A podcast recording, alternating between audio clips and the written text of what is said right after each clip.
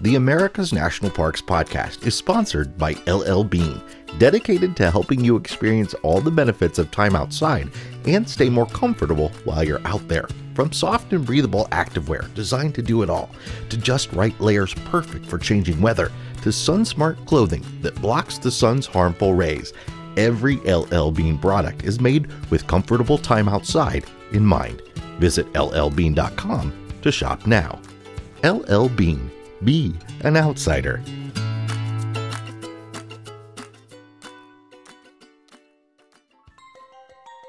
Hottest days on record. New mask-wearing requirements. Congress has hearings on park crowding. Lightning strikes several visitors to the Grand Canyon, and a whole slew of terrible park visitors. It's time for the latest in National Park news.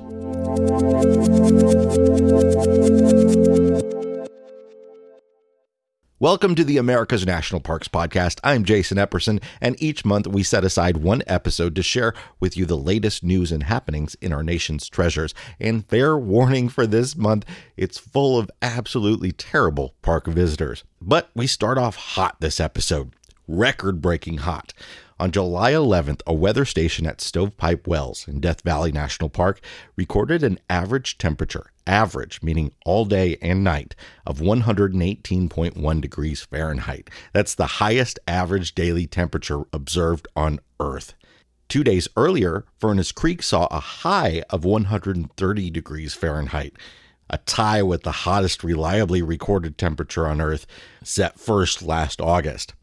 Over the years, the record temperature of one hundred thirty-four degrees set in nineteen thirty-one has been under scrutiny as questions abound surrounding the meteorological conditions and the equipment used to take the readings. Both the twenty twenty and twenty twenty-one records will be reviewed by the World Meteorological Association before they're considered official.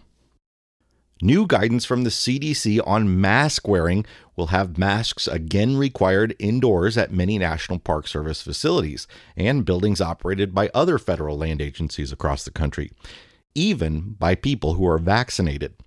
Instead of a blanket mask requirement, the new guidance recommends masks in areas where transmission rates are high, and the White House has decided to make those recommendations into requirements in federal buildings. Since transmission rates change regularly, the areas where masks are required will too. In Utah, for instance, four of the five national parks will require masks indoors.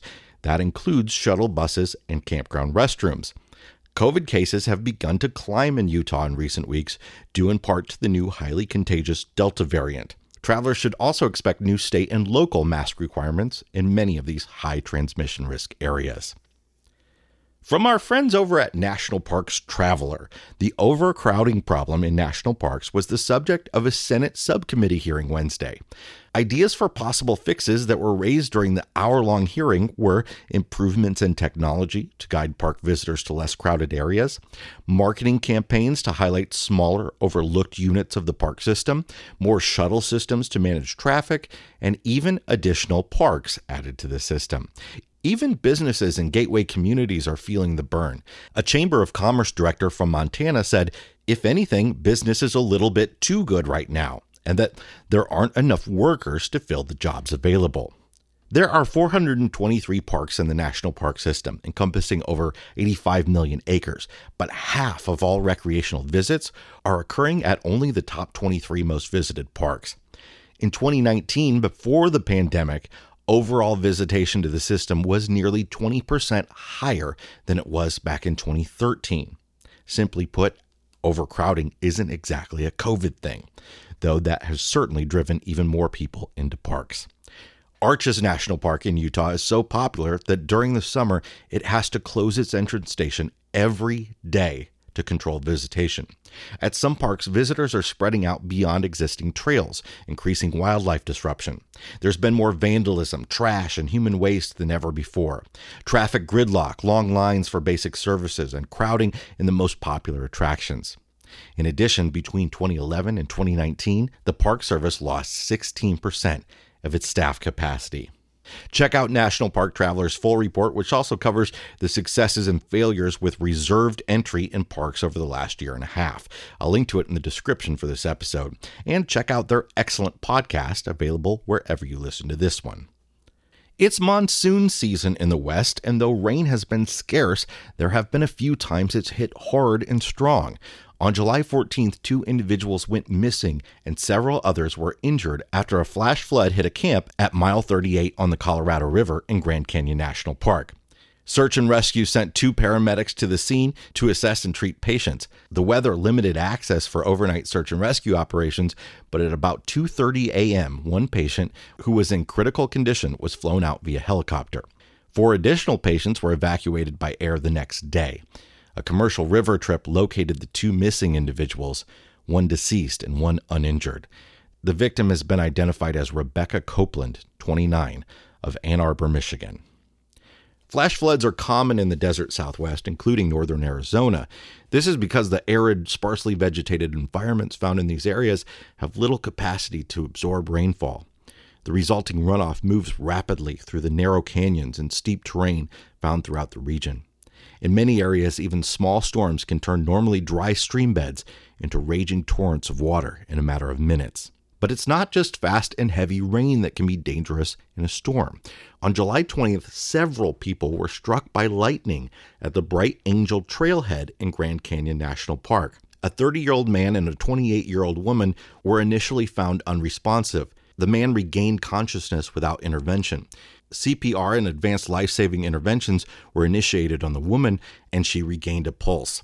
Due to the significant storm activity, air transport was not available, and both patients were transported by ground to the Flagstaff Medical Center.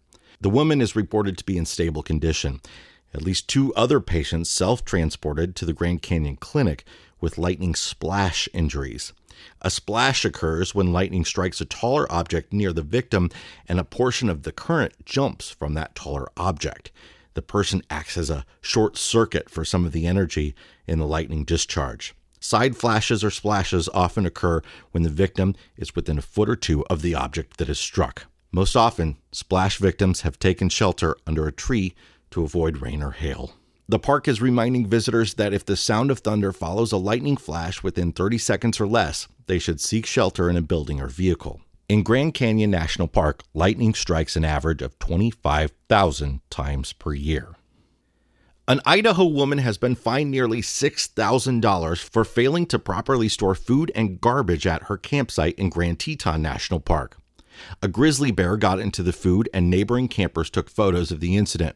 Park staff tracked down the bear, tranquilized it, fit it with a radio collar, and took it by boat across Jackson Lake to be relocated because the bear had now learned the campground was a source of food.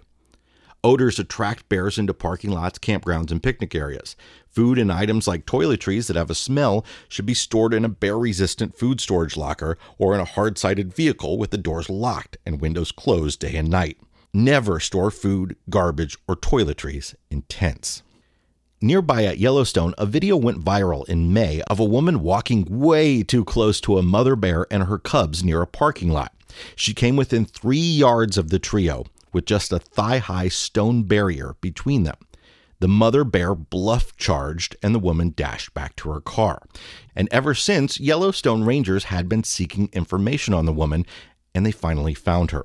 They charged her with feeding, touching, teasing, frightening, or intentional disturbing wildlife, a federal violation of park policy barring visitors from getting within one hundred yards of a bear. She's set to appear for a hearing at the Yellowstone Justice Center in Wyoming on August twenty-sixth. Investigators found her because she unfollowed the Yellowstone National Park Facebook page the day that officials made a public plea to identify the woman from the video. She had also posted photos of the bears on her Facebook page, and investigators put two and two together. Also from Yellowstone, back in July of twenty twenty, while wearing a raccoon skin hat and waving an American flag, Aaron Merritt ran out on the Old Faithful thermal area and up to the geyser more than once. He was apprehended and released on bail, then failed to appear for his court hearing two weeks later, and a warrant was issued for his arrest. Well, he was finally arrested on June fifth of twenty twenty-one in Maine, and made his appearance at the Yellowstone Justice Center, where he was sentenced to fifteen days imprisonment with credit for four days served.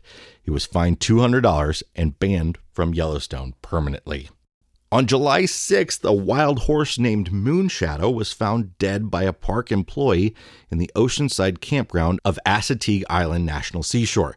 It's believed that the four-year-old mare's injuries were due to a hit-and-run automobile accident the previous week. Both the mare and her foal were likely involved in a low-speed motor vehicle accident. The foal is still lame, but has improved and continues to move around with her band. She'll remain in the wild, but park staff will continue to monitor her condition in the weeks ahead.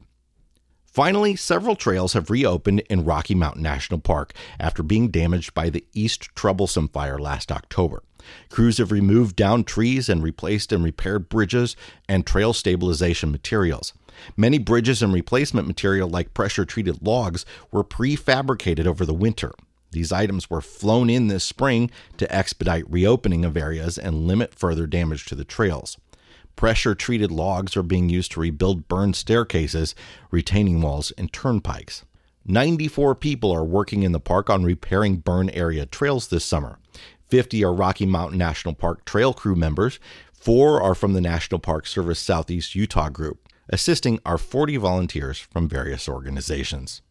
Before we leave you, if you're enjoying our podcast and you're enjoying the information we provide, we hope you'll become a supporter. We have a new Patreon program over at patreon.com slash National Parks Podcast, where you can support us for as little as three dollars a month. If you become a supporting member of the podcast, it helps us pay writers to track down the stories that are important to you. So we do hope you'll consider joining. Patreon.com slash National Parks Podcast. That's it for this episode of News from the Parks. We'd be so grateful if you'd leave a five-star review wherever you listen to podcasts. And don't forget to follow us on Facebook, Twitter, and Instagram. For more great American destinations, listen to the See America podcast. And if you're interested in R V travel, give us a listen over at the R V Miles podcast. Today's show was sponsored by L L Bean. Follow the hashtag BeAnOutsider and visit L L Bean dot com to find great gear for exploring the national parks.